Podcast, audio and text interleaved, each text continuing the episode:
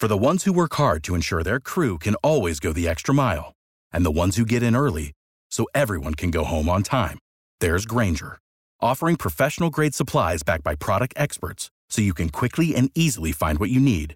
Plus, you can count on access to a committed team ready to go the extra mile for you. Call, clickgrainger.com, or just stop by. Grainger, for the ones who get it done.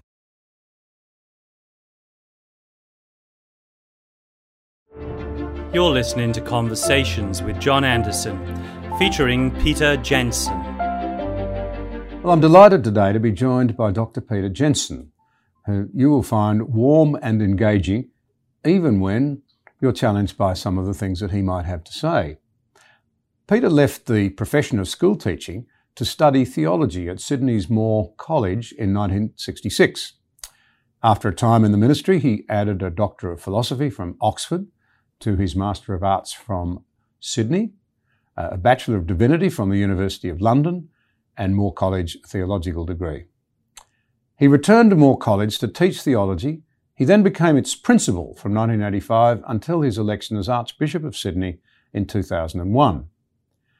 Christianity and Anglicanism in Sydney have, of course, had a profound impact on Australia, and Peter has been at the heart of that in recent decades.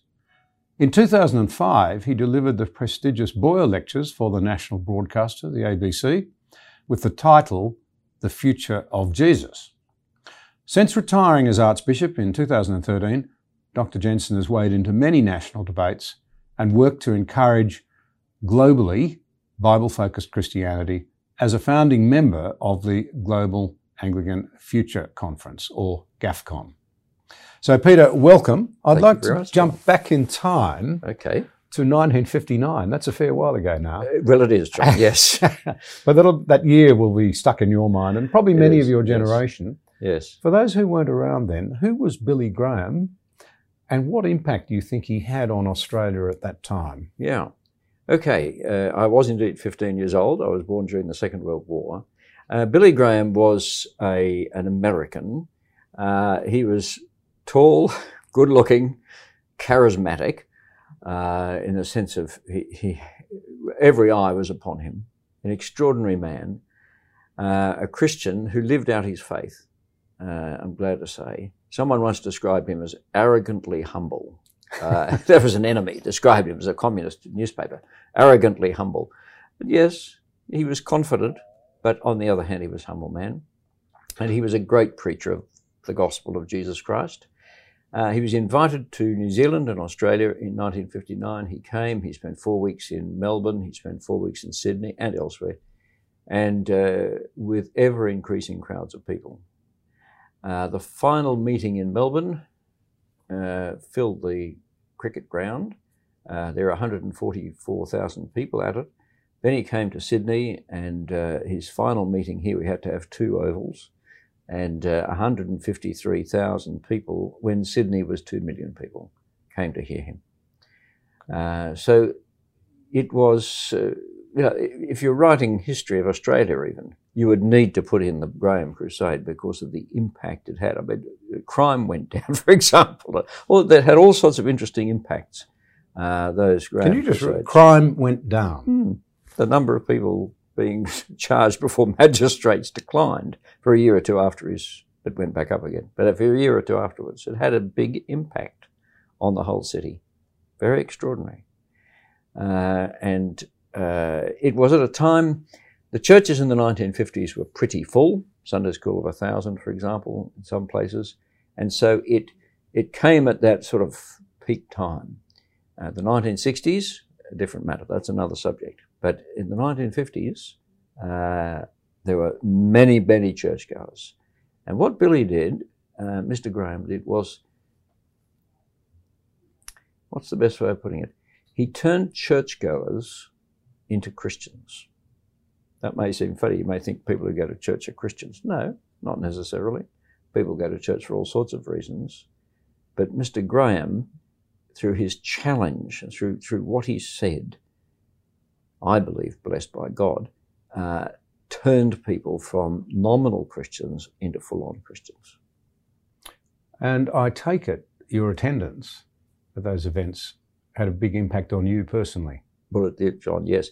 We went on the first Sunday, and uh, on the very first Sunday, I was 15 years old. My little brother was 13 years old. We were there with our church group. I was a church going person. Um,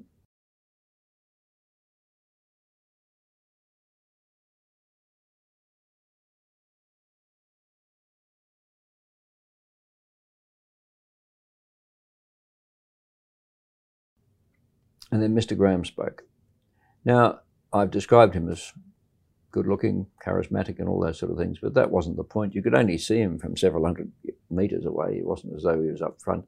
Mr. Graham spoke, and it wasn't Mr. Graham. He was, he was preaching from the Bible, clearly, evidently telling us what the Bible said. So that was important. And then, secondly, he, he, he issued a challenge. He said, What are you going to do about this? Now, we'd heard from the Bible many times in church, but we hadn't had that challenge. And I think when he gave that challenge, I knew that I had to respond to it and do something. Make this faith, which was a conventional faith, into a real and personal faith. And so on April the 21st, 1959, at about four o'clock in the afternoon, I committed my life to Jesus, as did my little brother that day. There you go. Hmm.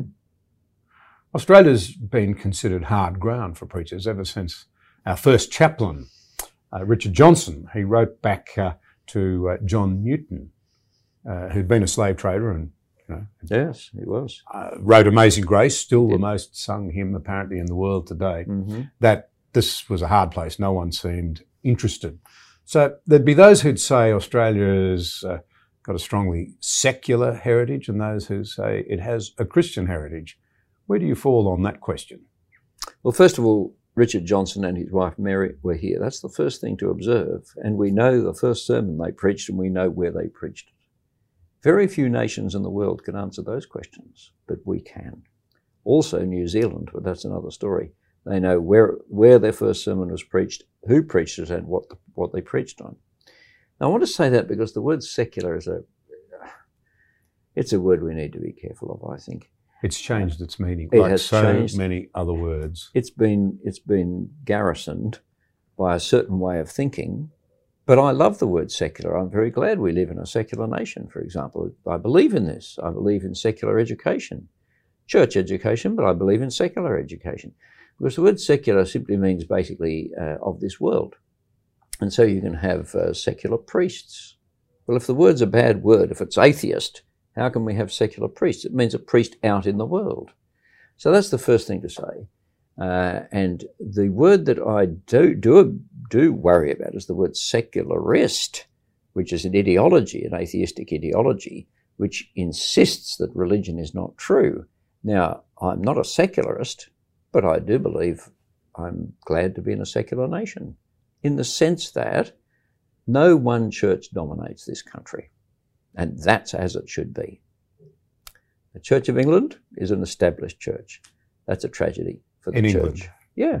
The Church of England in England, Mm. thank you for that Mm. correction, uh, is estab- I think that's a tragedy for the church. I think it's a tragedy for the nation. It's good that the church exists comfortably and with good interconnections, excellent. But that a church should be in a dominant position or that the government should be in a dominant position over the church, that's not good. Mm. And so I'm glad we live in a secular country, but it doesn't mean it's not a Christian country. So from the very beginning, the Christian influence in this country has been profound. And we need to know that. And you've just, yes, I think that's right. Uh, you just alluded to the 50s as probably the decade of highest attendance, certainly in the last century. In the last century, yes. Um, 19th century, probably Yeah. also, but in the 20th century, the 1950s. Yeah, in the 1950s. A lot's changed since then. There's been a massive cultural revolution. Yes, there has. What do you think happened? Uh, the pill. Sex was invented in 1963, as uh, was it Philip Larkin said, the poet. Uh, now, it's ridiculous in historical uh, narrative to find one thing like the whole world changed because the Irish left Ireland or something like that. This, this is uh, a little bit oversimple, and so it, it's a far more uh, simple answer that I've just given. But uh, the great, the decade, I would say the decade of the 60s, where the baby boomers came to uh, into their teenage and later years. To my mind, the decade of the 60s is the crucial decade for cultural change in the 20th century and so far in the 21st. I think we are living out the, the, uh, the 60s. And uh, that was the point at which large numbers of people gave up their nominal Christianity because I don't think it was a turning back of people with a genuine faith as much as people who had simply gone to church as a as a thing to do and moved away. Uh, someone's written a book uh, called The Death of Christian Britain, and he says this 1960s, and he puts it down to the sexual revolution. Not only that, but particularly that in the 1960s. Right. Well, the, the sexual revolution, as you term it, of course, has turned a lot on its head, and yet we know that it hasn't always produced very happy results. Uh, already you've uh, reminded me to recommend a couple of books if I can, not written by me, so that's all right. One of them is a book by Stuart Piggin, who's a professional historian, and he has redressed the balance on the impact of Christianity in uh, Australian history. Uh, Australian hist- in Australian history, so often the churches and Christianity has been written out. There are reasons for this, but it has happened. It's been, been written from a secularist perspective. But Stuart, in two volumes, uh, has done great work in writing the writing Christianity with faults as well as with good things uh, back into the history of our nation where it belongs. If you strip Christianity out of Australian history, you, you or present Australian life for that matter, you have done great damage, uh, as well as being not correct. So I would say very important indeed. So that's one book I'd mention. Uh, and the other book I'd mention too is a book about the sexual revolution by a um, psychiatrist from Bristol University, now retired. And he has written a book, his name is Glyn Harrison, and he's written a book called A Better Story. And it's really a contrast between the results of the sexual revolution and um, the Christian story about family. And he is really saying, he says two things interestingly that Christians have become the away team. We used to be the home team, we're now the away team. Well, that's all right, away teams win sometimes. Uh, and secondly, he said that the sexual revolution has been a failure. It hasn't succeeded. And that really, if you want to go back and look again at the Christian moral values, they actually produce a better result for sex. Better in bed is really what he's saying. Yeah. Interesting. The research does back that up. Mm. in fact, there's an enormous amount of se- sexual dissatisfaction uh, and, and lack of joy. Yeah. And even simple engagement in the act, Yes. which people value Yes. as a result of the sexual revolution. So it is by no means, we're trying to build a culture now around complete John- sexual freedom. See, here's another point, uh, which I know you're also very much aware of.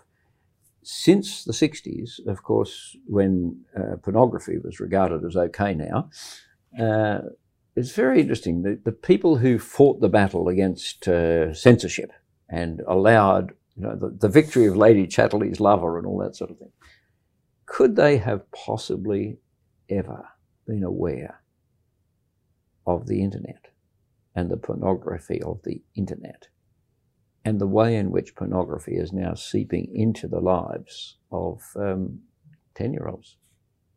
These are pretty serious things. And when pornography takes over, sexual satisfaction disappears. So it's not a success. Many would say that the idea of public Christianity violates the concept of the separation of church and state. Yeah. Now, of course, the separation of church and state is actually a Christian doctrine. That's usually missed. People think, oh, no, no, no, this is, uh, we had to get the church out of meddling. Yes. But in fact, as I understand it, it's, uh, you know, render unto Caesar that which is Caesar and that which is God. As someone once said. Once said. Yes. Yeah. And indeed, that It's interesting, isn't it? The, the words of Jesus turn the page. It, it's a very, there's just a simple word. I, I, get up on Sunday mornings and preach for 30 minutes. Jesus used to speak for about two minutes and change the world. he just had that capacity, not surprisingly. So render to Caesar what is Caesar's and render to God what is God says it. Um, I'm uneasy with the, I'm not uneasy with the idea, but I'm uneasy sometimes with the expression separation of church and state because of the abuse. I think it arose in Christian circles to make sure that the state did not so dominate the church that mm. the hmm. church had to do everything that state said. In the end, Christians, Christians owe a loyalty to God first and foremost. Because of our loyalty to God, we are very good citizens because it tells us in the Bible to obey our leaders and to submit, unless we are asked to do that which is against the Word of God. So Christians, a wise state would value churches and value Christians, but it, it's not, the state does not run the churches. And even more important, I think, the church does not run the state. That's why I say I prefer to live in a secular state. Thank you very much. Yeah, there is an incredibly important role for a secular state, but yes. that is not to say that it should not draw on the wisdom of or exclude Christian members of that community from involvement and having their say. It must. It must. And furthermore, if you say, "Oh, I'm a secularist," and I or I'm secular, and you, well, that's a philosophy too. So it, if you chase the Christians out of the out of the arena, all you're doing is you're saying my philosophy is the one that ought to dominate. It's not, you're not saying, oh, everyone needs to be out of the public arena. You're really saying, I am in charge. It's a very bold claim. It's false. So, no, I, I think uh, it's not an accident that many of our great leaders have been Christians. Uh, they must have their own conscience, not be told by me. It's not a matter of you know a church leader ringing up and saying, you've got to do this, you've got to do that. But nonetheless, bringing the Christian virtue to the business of government is a very positive thing. Humility counts, for example. It's interesting that that's a quality we still admire in an age when we're, we almost raise our kids to be proud of themselves, think of themselves as the centre of the, their universe, if not the universe. But then when we see it on the stage in public life, we're repelled by people who are self obsessed and self serving. We want people who are committed to serving us. Yes. We do recognize the importance of humility. Very much. At least when we look on those who purport to lead us. Then we see it in others. Yeah. You're right, John. Um, one of the things I do, and, and uh, with, I commend it to you as well, is when I talk to a professional, so I talk to a doctor, a veterinary a, a surgeon, a, a policeman, whoever, I say to them, what's going on in the Australian soul? Tell me what your experience is of Australians, of Aussies. What's going on? And write me, a, write me an email. And uh, I've received lots of emails telling me what people are going on. One of the things that particularly doctors tell us about the Australian soul is that we are, in a way that is growing, deeply anxious, mm. deeply anxious, and each generation is more anxious, but also a strong sense of entitlement. So doctors say to me that the patient comes in and says, "You must, you must fix me. Google said you could," and so forth and so on. But this, it's not just the doctors, but others talk about this entitlement era. You must do this for me. It's unpleasant. It's unhelpful. And it goes, that is where the culture and the Christian ethic have parted company.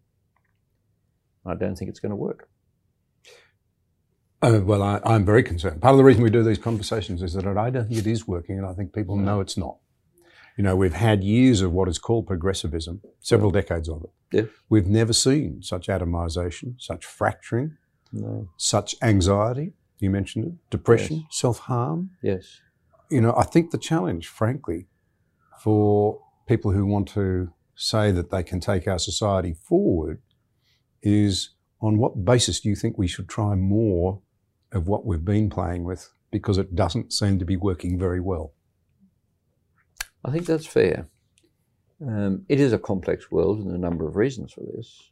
Um, indeed, listening to one of your the people who's appeared in your podcast uh, talking about the way in which uh, the teenage generation is now locking themselves in their rooms and just relating to technology. That's new, and even the ones above them don't have the same. So th- there's a complex, a, a, number of complex reasons for this. But what you're saying is true, and there's going to be no easy way out. One of the issues, John, I think, and I, I don't know whether you agree with me, but is that in when you when you accept the Christian worldview, you are accepting the fact that human beings are failures, that there's evil as well as good in the heart of every person, and that in the end, progressivism progressiveness will not work. Any form of utopianism will fail because human beings are what what we call what I would call sinful. We have we have evil within our hearts, and therefore, when you hold up this ideal and you're going, we're going to reach the ideal if only you people would stop being naughty, it's foolish. Theodore Roosevelt, yes. Teddy Roosevelt, yes, uh, the uh, Republican president of the United States, a bit over hundred years ago, yes, got to the heart, I think, Go on. Of yes. the Western value system. Yes. And it was directly derived from Christianity. So no person should be above the law, no person should be below it. No. So the king or the prime minister or the wealthy businessman should not be above the law. They should be subject to it, Indeed. just like the people in the middle.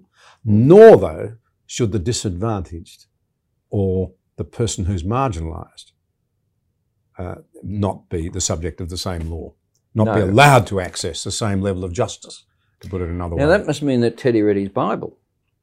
Because I came across a verse, I'm, i do read my Bible from time to time, and I came across a verse that really astounded me. In fact, I had to read it three times to make sure I was reading it. It ran like this It's in Exodus, the book of Exodus, where the law is given. And it says, really, you will not favour the poor man in his suit. I thought, he means the rich man. No, it says the poor man. That is to say, your richness or poverty makes no difference. You are under the law. And you're not favored simply because you're poor any more than you're favored because you're rich. And that's the law. That's what life under the law is. And thank God for it. Now, by the way, of course, we favor the poor when it comes to generosity and, and support and, and caring for the poor. What a wonderful nation we live in where the poor are receive such benefits. But when it comes to the law, the fact that you're poor or you're rich or anything else, I, th- I think this is what you've said, Teddy Roosevelt said, mm. makes no difference. Now we want to tear his statue down. Oh. Well, well, we don't. Yes, yes, yes. If a statue tearing down, again, is an indication that people believe that people are good. There's no, there's no statue ever been put up of a person who has not been the glory and the scum of the universe and uh, uh, biographies, statues, whatever, they are all going to be uh, of flawed people. And when we pull them down, I can understand the motive in some ways. I think I'd like to see the statue of Stalin pulled down, but nonetheless, you say to yourself, yes, but where does it stop? And who is so perfect that we can have their statue there? Well, it comes out of this belief that human beings are actually fundamentally good, except for some people. Not true. There was a very wise commentary by an English commentator, whose name escapes me at the moment, in relation to the pulling down of the Rhodes statue. Yes. yes. Uh, and this particular individual said, This is an absurd idea. Uh, you want to tell Rhodes a story, good and bad, and to balance it out, a statue of the king of the Zulus on the other side of the street and tell his story as well. Yeah. Then people will come away with an appreciation that actually both had their aspects of their personalities that were, if you like, glorious uh, and aspects that were scum. Both of them. Yes. None of us have a monopoly on it. No. Really, John, this is getting back, and the, the, our discussion has been about the key issue of our age which is what you call anthropology. That is to say, not the, not the discipline in the university, but the study of human beings. And the question is, who are we? And I think that is the issue of our age. Uh, that the identity, personal, pe- people are deeply worried about who they are, and we have different views from different points of view about who human beings are. Uh, and from my point of view, I have to say, and this is a matter for discussion, but from my point of view, unless you have the view that human beings are infinitely precious, each human being is infinitely precious, that disablement does not change that, disfigurement does not change that, even immorality does not change that. Each individual is infinitely precious, but that each individual is deeply flawed as well. Unless that is integral to your understanding of who humans are, I think you will end up in a mess in, in, as, in, in our society. I think we've made a mistake if we don't recognize both those truths. It comes to forgiveness, among other things. Now, let me give you a parable. Uh, the parable is as follows that my, it concerns my father, who was a very, very keen golfer. And what I observed as a young man, as a child really, because he'd go around with him, uh, but when he played on his own, just practicing, he would always count every stroke. Even if he made an air swing or he hit the ball into the rough and lost it, he counted every stroke. And that's my parable. Unless this nation is made up of people who do the right thing when nobody's looking. Yeah, I see. It will be ungovernable. Yeah because one of the mistakes often made, I think, by well, uh, one of the mistakes that's often made is the belief that somehow the law will fix things. Yeah. There are two great sa- saviors uh, that people think are going to save us education and the law. Now, as uh, I think it was G.K. Chesterton said, if you educate devils, you'll end up with educated devils. Education is a wonderful thing, but it won't save us it you create clever people, it won't create good people on its own. Now, the other thing is about the law. People think, well, if we pass sufficient laws, we will force people to do the right thing. And again, law matters. That's perfectly true. Uh, and uh, it, it, does serve a function. But you cannot ex- so exalt the law as to think that by having laws, you're going to create good people who will keep the law even when you're not watching. The taxation laws of this country, I believe, are so vast, so complicated. Why? Because clever people keep breaking them Yeah. or getting around them. That is absolutely right. Then you have to make a new one. That then you have to make a absolutely new right. one. Yeah, it's almost a game. We Uh, need people. Gaming the system is, all- uh, you know, is, is, is become a national uh, uh, sort of art form. We need people who, like my father, pay their taxes without trying to buck the system. And e- then everyone will pay lower taxes. everyone will pay lower taxes and without having to be checked up on. So if people won't do what they should do voluntarily, we end up uh, seeking to coerce them. We do. And work. then what's missed is that freedom is lost. and freedom is seriously lost. Yeah. If you want to have a great nation, make America great, it's really make America good. Because the goodness, now don't forget I'm talking hmm. about human beings both being both bad and good, but we do need that which is good to triumph in order for the system, for a democratic system to work. Won't Well, work otherwise. You yourself actually said in 2005 that true freedom can only be found in a moral society. Furthermore, a moral society can only arise when we understand the truth about human nature, that it contains evil as well as good. So, and you've said it again, really. The more we depart from true morality, doing the right thing by our neighbour Yeah. without coercion, No. the more we can expect freedom to decline. and we will have a corrupt society. But you know, lots of ideologies claim to present a better way forward. So you think of liberalism, Marxism, feminism, conservatism. They'd all claim to be standing for justice and freedom and equality, at least in terms of what they said to their potential voters. Yet they often advocate radically different sorts of societies, uh, liberalism and communism in particular. Why is it that everyone claims to be in favour of justice, freedom, and equality, and yet have very different views on what they might look like? This is a real problem. We don't agree Yes. on what these things might look like. Yes. And um, John, I have to say, I don't know. I will give my opinion for what it's worth, but these are complex issues again, and we need to be careful of uh, simple, simplistic answers to them. Uh, but it seems to me that if you if you went back far enough into these ideologies, maybe even to Marxism, you will find that they have arisen from a profoundly Christianized society, and that the uh, the choice of a particular virtue or a particular way of, of doing things, unfortunately, has laid aside certain other things which belong to the Christian society. Uh, but to talk about justice, to talk about freedom, these are Christian ideals. Uh, the same is true of individualism, for example. Uh, the, the power of the individual in Western culture, uh, I believe I'm right in saying, there are authors who say this who are more learned than me, arise from the pages of the New Testament, where the, where the individual is cherished.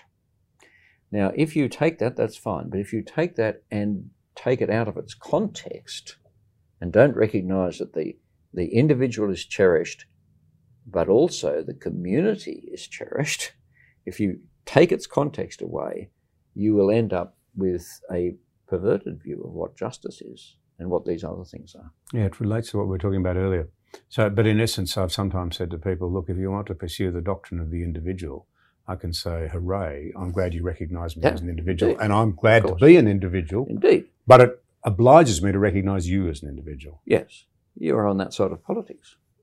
uh, but yes, indeed. And it, It's not a one-way has thing. that, no, indeed. I'm not paramount over other individuals because I'm recognised as an individual. The, uh, it's not a hierarchy. Yeah. in that sense. Mind you, the individual, what we do need to observe, and this is where sometimes uh, an excessive egalitarianism has gotten in the way, where people confuse equality with sameness. And not all, um, th- there are differences between human beings, and that needs to be acknowledged if we want true equality. Uh, but, uh, uh, but I'm agreeing with you. On the other hand, as well as that strong sense of individual, which is characteristic of the, um, the liberal, uh, liberal nationals. Sorry, I almost said country party then. Uh, is characteristic of that of that philosophy. Needs to be balanced with a emphasis on community. Uh, I'm a great believer in trade unions. I'm not sure if they're the trade unions we have, but nonetheless, I'm a great believer in the union movement. I think it's immensely important that uh, people without a great deal of say in the community can get together and have their say. Uh, this uh, essential. If we, if we lost the union movement in this country or something like it, we would be in a bad way. So somehow we've got to balance the, the importance of the individual, the equal importance of the individual, like what you just said, together with the importance of community, not collectivism. That's community gone wrong, but community. And that brings us back to families, which I know you're really interested in. Well, I am very interested in them. No family, though, can work without something you mentioned a moment ago forgiveness. Because there will always be mistakes made, the wrong thing done, a moment of selfishness, a moment of flaring dislike, even hatred. To recover, there has to be the capacity to forgive. And it seems to me that that's largely washed out of our society. I have a theory that it has a lot to do with identity politics and this loss of idea that dividing lines between good and bad lie somewhere here, uh, rather they now lie there. So Yeah. if you dare to disagree with me, you must be wrong, um, even under the point where uh, you know you can't be forgiven. You're beyond the pale, and you need to be cancelled. How do we get on in a society that has lost the concept of deep and true forgiveness? I think the starting point has to be, as far as I'm concerned, with what the Bible tells us about God. Um, I mean, one God who has made everything, all powerful, all knowing, a God of complete justice. Thank God, I want a God of justice. But then, astonishingly, a God of forgiveness. How is this possible? And any forgiveness, one of the transformative features of the Christian religion over the years has been the emphasis on forgiveness. When I say, I'm not saying that Christian religion has been faultless or anything like this, we're made up of sinners. But the emphasis on forgiveness arising from what we call grace or love. Now, the Bible does talk about God is just, it also talks about God is love. And out of that love comes the capacity to forgive. Now, without it, given that we are human beings and therefore corrupted, as you rightly say, you can't have a you can't have a, a school, you can't have a, a party, you can't have a club, and you definitely can't have a family. So we need to think more about forgiveness. We need to be people who will forgive, which requires transformation within.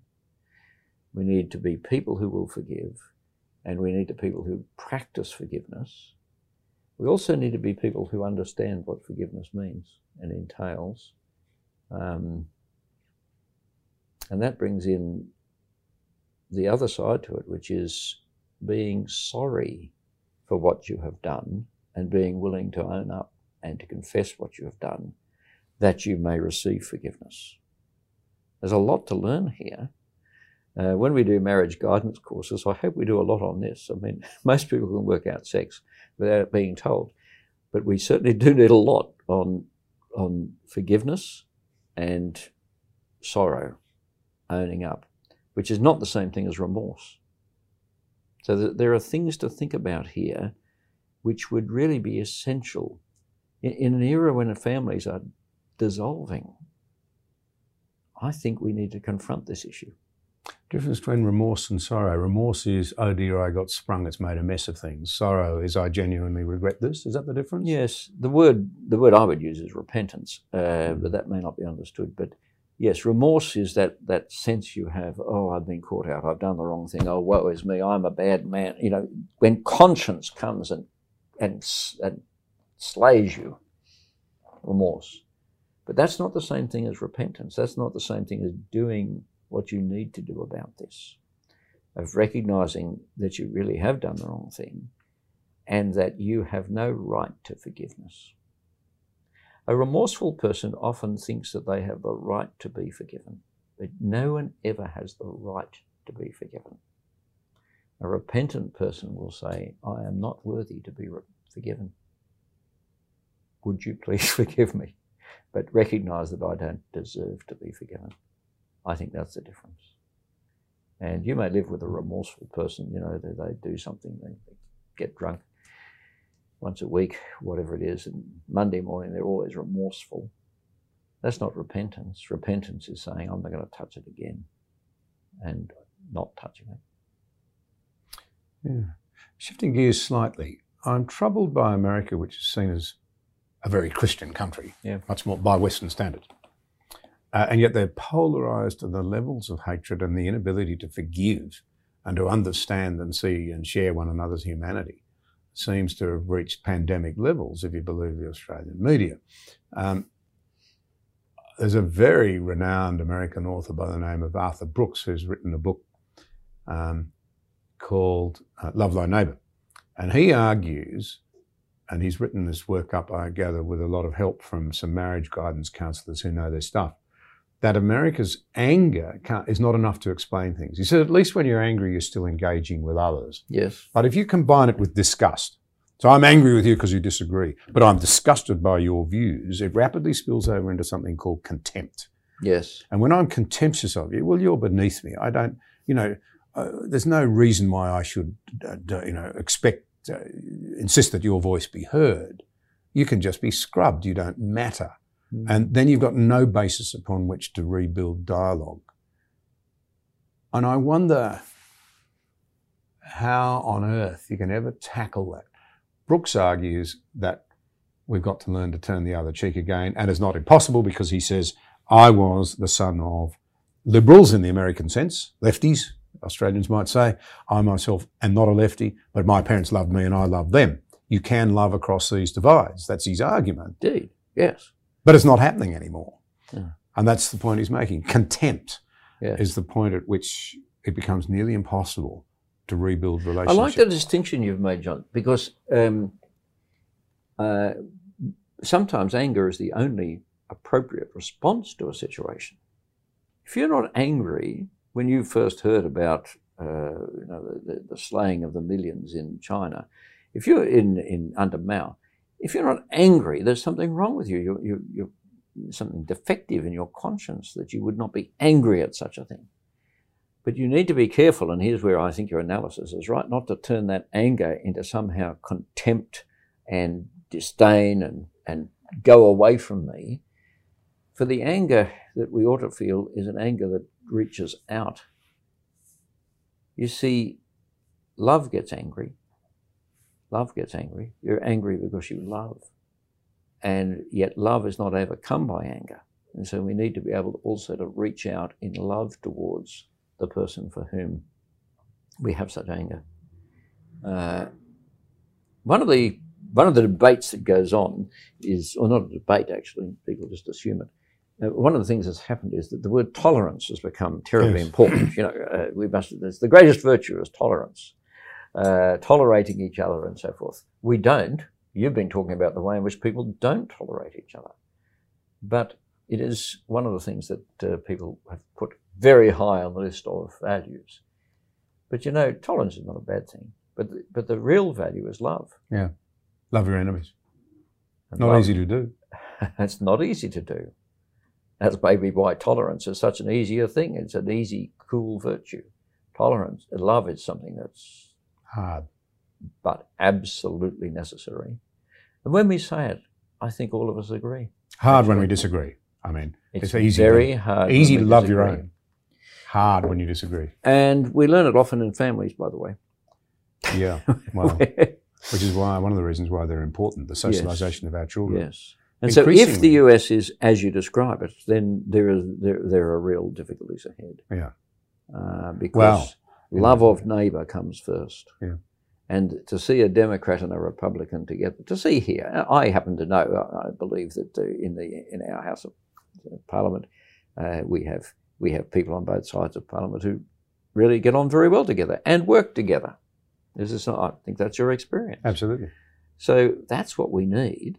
Yes, differences, but not those differences which prevent love from triumphing, forgiveness from being issued and received, and people working together. But that comes from the heart. Mm. To shift again, many people would say that religious freedom is not very important in Australia because we're not a very religious people or a religious country, so that Mm. no one much is going to be affected if that liberty declines. I don't have to say I don't think that's very well thought through because it goes to the issue of freedom of conscience. But Yeah. uh, what do you think religious freedom really is, and why should non-religious Australians care about it? Oh. Well, the first reason is that, that churches are so important to us, to the to the quality of Australian life. Actually, and I remember talking to uh, uh, a gentleman who uh, represents uh, in the Australian Parliament. Uh, he's an atheist, but he said to me that churches, every he said every uh, every member of Parliament knows that churches are amongst some of the most important groups in their constituency, because churches will stand for something and will reach out to others, the best churches, in a way that others don't. And in a society in which community is disappearing, bowling clubs are closing, golf clubs are closing. Uh, in, a, in an era where community is disappearing, the local church is actually even more immensely important. So that's one thing, uh, religious liberty indeed. Uh, of course, we need freedom of speech and freedom to speak, uh, freedom to discuss, John. You and I can disagree with each other. Uh, you're not going to cut me out of your will, as far as I know. Uh, but disagreeing is extraordinarily important. If we're going to find the truth, we have to disagree with each other, and we must be allowed to speak uncomfortable truths. Uh, and uh, uh, and to do so without being trashed, as people are now able to trash us. If we do, if we censor, it's very strange. The old censorship laws were done away with. Now we have new draconian censorship Yeah. codes that are worse than anything you ever experienced before. But if that happens, and freedom of speech goes, freedom of religious speech, freedom of all speech goes, uh, we will not, first of all, not have community, but first we won't get to the truth. And I believe there is truth, and we need to get to the truth. Uh, but truth is often arrived at by conversation, not by just mouthing an ideology.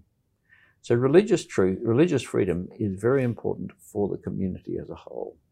And all of us, whatever our views, need to safeguard it. There's another element to this, if I may, um, and that is this.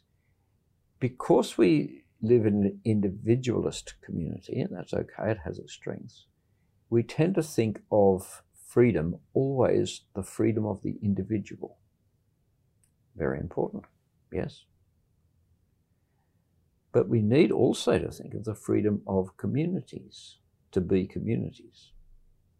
So people sometimes say, you're running a Christian school, for example. And people say, well, um, yes, we understand you ought to have a Christian head of the school, but uh, the uh, teachers ought to be selected on their teaching skills, not on their religious convictions. I would say that is because you don't understand what freedom is and what religious freedom is. For we're not talking here about the singular, the individual, we're talking here about the rights of a community, and this is Christian, to act together as a community. In fact, I would say that we ought to have the right to choose a Christian gardener and groundsman because that person is part of a educational community. The groundsman is also part of the educational community. And that person there could be praying for the children as he observes them round the, round the grounds. It's, it's through community that that educational process occurs. And if you insist that freedom means the individual rights have to be respected, you will destroy things of huge value in our nation, namely community. And for community to function, there's an interesting aspect of this that sometimes takes a little to get your mind around, I think. You need freedom of association, the right to associate, and for that matter, the right not to associate. Definitely. And the unbelievable thing is that a lot of the people who want to do away with that right wouldn't have you or me as a member of their club or their political society or their circle of friends for all the tea in China. Correct. That's the breathtaking hypocrisy, I think, at the heart of those who would want to disrupt what you have called freedom of, of community. Yeah. And it's not understood. It's not understood because, to go back to the something uh, that we were saying a little while ago, the great debates of the age are about human identity. Who Yeah. are we? Yeah. And we are social creatures. We are not just individuals.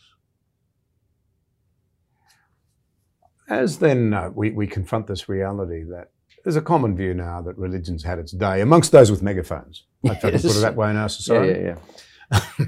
and that Christianity is on par with all sorts of other belief systems that are not only antiquated, somehow not harmless, actually bad and even dangerous and harmful. Mm. Um, not so unusual, really, down through the ages and in most societies. It's just that we're not used to it in our culture. How do we, though, see the opportunity in the midst of all of this? Because it's sowing great confusion. We've touched on that. The great problem for modern progressives is explain uh, this great nirvana that you've been working so hard towards that seems to be more elusive than ever. Yes. And there are a lot of people feeling that. They're confused, they're anxious, they're hardly reassured by what they hear from the talking heads on the television at night and on their media channels, social media channels. Where is the opportunity for a lost and confused world that's lacking real narrative and real understanding? And, and it's very obvious that this is real. Um, I simply, uh, exhibit A would be the flocks of young Australians going to hear Jordan Peterson deliver an old fashioned and tough message uh, about not being the sort of people that you know you ought to be Yes. uh, and don't expect an empathy culture to pick up and fix your problems. You need to go and sort yourself out and pull your shoulders back and face who you are Where's the opportunity? We should never be overcome by the circumstances. I think Dr. Peterson has flourished as a speaker because he has put his finger absolutely on the issue of who we are, and you just said that.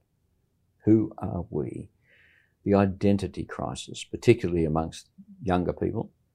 Who are we? It's astonishing because we live in this wonderful society. We've never been better fed. We have, uh, we, uh, thanks to Mr. Costello and others, we haven't had a recession for quite a long time until now. Uh, who are, but, but at the very time when we have never been better off, we have this crisis of anxiety and this uh, deep longing to know who I am. Now, it is true to say that uh, we have been finding it particularly hard to send the Christian message out into the babel of noise and surrounds. And indeed, there have been some who have been attempting to stop us doing that. Thank God, not yet. At some level, I blame people like me. Uh, I don't think we have been sufficiently profound in our thinking. I don't think we've been sufficiently eloquent in our speech to draw out the magnificent riches of the Christian inheritance and to demonstrate them to the world. We, in a sense, if you understand what I mean, we need a new St. Augustine who did that, one of the great thinkers. Certainly, I see Christian people living in such a way that they're showing that there is a better story. Certainly, I think the churches which I see are, on the whole, doing a good job of, of demonstrating that there is another way to live in which we care for people who are elderly. Uh, they're all part of the same body, all part of the same team, and the elderly pray for the young, and so forth and so on. Certainly, these things are happening. But I think we've got to look at ourselves and say, we have to tell the better story in a way suitable to our age, because I truly think that we have a better story.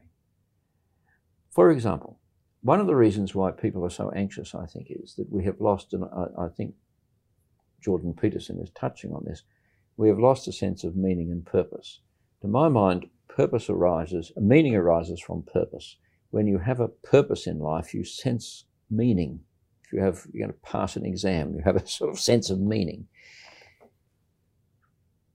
But now that we've abandoned God, now that God was declared dead by Time magazine in 1967, that's a while ago. It is a while He's been ago. dead for a while He's been now. dead for a fair while, but it's not getting any better in the West. Uh, It is in other places. I mean, Christianity is going like a rocket in some places in the world. But in Even as a percentage, sorry to interrupt, yeah, but even as a percentage of the global population, let alone an absolute number is. since 1967, is. It's the there most would be growing many, religion. many more believers now Yes, than there were when he was declared dead. In China, among great I mean, the number of Christians in China. There were a million Christians in China when the uh, when the missionaries were thrown out in 1949. We don't know how many there are now, but maybe 40 million, maybe 100 million. We don't know, but there's extraordinary. Mm. Now, what the Christian faith gives you is hope. It tells you that there is an end. It tells you what the end is. It tells you that there is something beyond death. It tells you that there is justice in the universe. It tells you that God is love it gives you a sense of purpose out of which comes a sense of identity. I am a child of God. Unworthy, unworthy though I am, I am a child of God. It tells us that and it gives us a sense of identity and a sense of meaning. Because if you if you have a goal in mind, you know where you're going, then each day is filled with meaning. Uh, my wife Christine and I love a particular verse in the Bible that says um, uh, that, uh, to find and do the good works that God has prepared for you to walk in each day. And we, when we pray, of course, we pray, Dear God, help us to find those good works that you've prepared for us to walk in today. So we just look out for them, so to speak. Each day is filled with meaning because we know we're, we're on a voyage. You said the word narrative, and I think we have lost the narrative. Mm. We don't. We have no narrative. Where are we going? What's the point of it all? If you don't have a narrative, you don't have meaning. If you don't have meaning, you don't have identity. you have anxiety, and you have uh, entitlement, and you have deep grief and fear of death, by the way. Excuse me mentioning the unmentionable. Yeah, it's an interesting. But uh, death yeah. is unmentionable. And why? Because we have no hope. Now, as I've listened to you teach and argue and present over the years, uh, not wanting to blow your trumpet too much, but I've always been struck by your great knowledge and intellect and thoughtfulness and clarity too. Now, there'll be listeners who'll be surprised by that because they will belong to that school of thought that says that uh, Christians are people who have left their minds at the door. There'll be others who'll see that as uh, a ridiculous characterization. Um, but the point I just want to draw out for a moment is this uh, finding the truth about God surely can't boil down to a simple question of intellect. I mean, some of the most intelligent people I know re- reject totally the idea of the resurrection. Some of the most Yep. intelligent people I've ever met believe passionately the re- that the resurrection happened. True. It's, it's a nonsense to say that bright people don't believe it because there are bright people who do No. people with much greater minds than me. But the point is that surely it's not just a matter of intellect. I mean, as the scriptures themselves say, there's a certain sort of knowledge that just puffs up. There's another sort of knowledge that, uh, that, that builds up or that love builds up. So where does intellect and the mind fit into to, to Christian belief? Mm. There's a subset to that. What about you know dopey individuals like me who don't have great intellect? Is there any hope for me? And I don't say that you know in some sort of looking for sympathy point of view. I'm just aware. yes, John. Yeah, no, no, there are, you know, look, I Yeah. don't pretend to Yeah, be, I'm not a rocket scientist. Yeah, yeah, yeah. Uh, and John, it is interesting, isn't it? The Bible never, for example, never, well, love the Lord your God with all your heart, soul, strength, and mind is the first and great commandment. And uh, the mind is certainly given an honoured place uh, in the Bible. Indeed, the Bible needs an intellectual, uh, needs a brain to read it for a start, or to listen to it. Um, and you're right to say, yes, there are many of high intellect who have rejected the Christian faith, but equally there are many of high intellect who have embraced the Christian faith. So both those things are true. Why? How come? Well, because the Christian faith in the end is is. Um, I remember one of the first things I thought about being Christian and so forth was, can you prove God's existence? You know, and you look at the books and you find there are proofs for God's existence, and then there are people who say you can't, and so forth and so on. But it doesn't work like that, because our Christianity is about a relationship. It's about a relationship, a relationship with God, who is our Heavenly Father. It's about what all relationships are about, namely disclosure. Uh, I know you because you have unveiled yourself to me. You've, you've revealed yourself to me. You've disclosed yourself to me. And as it is so, you begin to trust each other, or not, as the case may be, but you trust each other, you listen to each other, you do things together. Is your intellect involved? Of course. How could it be otherwise? The whole person is involved. But it is a relational matter. And I think one of the reasons why people sometimes use their intellects as, I would say, as an excuse really, is because we don't want to relate to God. Because we know, we think we know, that if we relate to God, He'll take our freedoms away. And we want to be free. And so, therefore, it's not so much that it's impossible to believe in God because of intellect. It's rather impossible to believe in God who demands your worship and who seeks to relate to you as God. So, intellect, yeah. I've had my doubts. I've been through, when I was at theological college, I, in the second year at theological college, I went through a great period of doubt, intellectual doubt. Um, and no one panicked. That was good. And gradually I began to see, oh, that's how the pieces fit together. And uh, you can't live in this world without doubts. I do. Um, but on the other hand, I also live in a world in which I know God because He has made Himself known to me. And He is the one I trust more than anyone else in the whole world. So, talking of those doubts, I mean, the reality is, you don't mind me saying so, you've now lived through quite a bit through the 60s, and you talked about it earlier, through the 70s. You were actually educated in some of the, the great, to go back to that word, secular institutions like mm-hmm. Sydney University mm-hmm. and uh, Oxford. You maintained your faith through all of that. So, why today, sitting here, do you still say, I am a Christian? Yeah. Because there are some who aren't, of course. Some people I started the race with have fallen away. Others have joined, but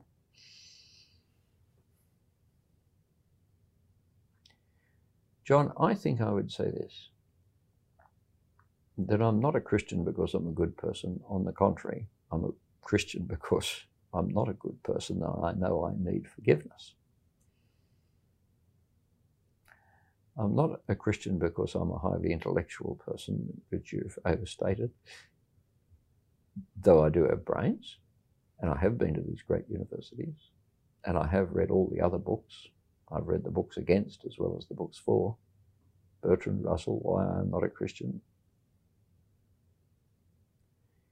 In the end, I'm a Christian because um, of Jesus Christ. I've read his story, I've read it in the four Gospels, I keep reading it. Um, I can find no other explanation for him and for what he did and said than that he is who he said he was, which is the Son of God come amongst us to save us, to forgive us. There's a great, there's an extraordinary moment when he is crucified, you know. Fortunately, the Bible doesn't really describe crucifixion. Uh, unspeakable, a horror unspeakable. And Jesus says, as he's being crucified, Father, he prays to his God, Father, forgive them. He prays for the forgiveness of those who have nailed him up, stripped him off, and left him to the birds. Well, there's another moment when uh, a leper comes. Uh, lepers were treated, you know, stay away, stay away, stay away. This leper arrives and he asks for healing from Jesus. And just incidentally, incidentally, the story goes, Jesus looks at him and touches him. He did what no one else would do. He touched the leper. And that, in a million other ways, as I read the gospel, I'm reading about a real man. I'm reading things that he really said. I'm reading things he really did. He wasn't mad. He wasn't evil. He is the Son of God. And that's, I, I just trust him. trust. Mm. An incredibly powerful thing. Mm-hmm. Peter, you've been very generous with your time. Thank you indeed for being so incredibly open.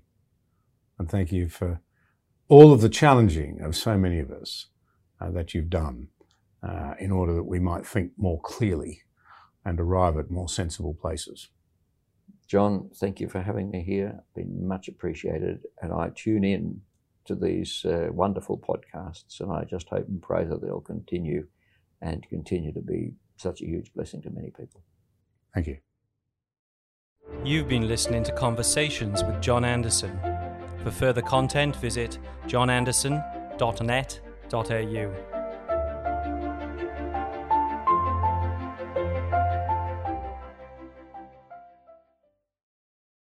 For the ones who work hard to ensure their crew can always go the extra mile, and the ones who get in early so everyone can go home on time, there's Grainger, offering professional grade supplies backed by product experts so you can quickly and easily find what you need. Plus, you can count on access to a committed team ready to go the extra mile for you. Call, clickgrainger.com, or just stop by. Grainger, for the ones who get it done.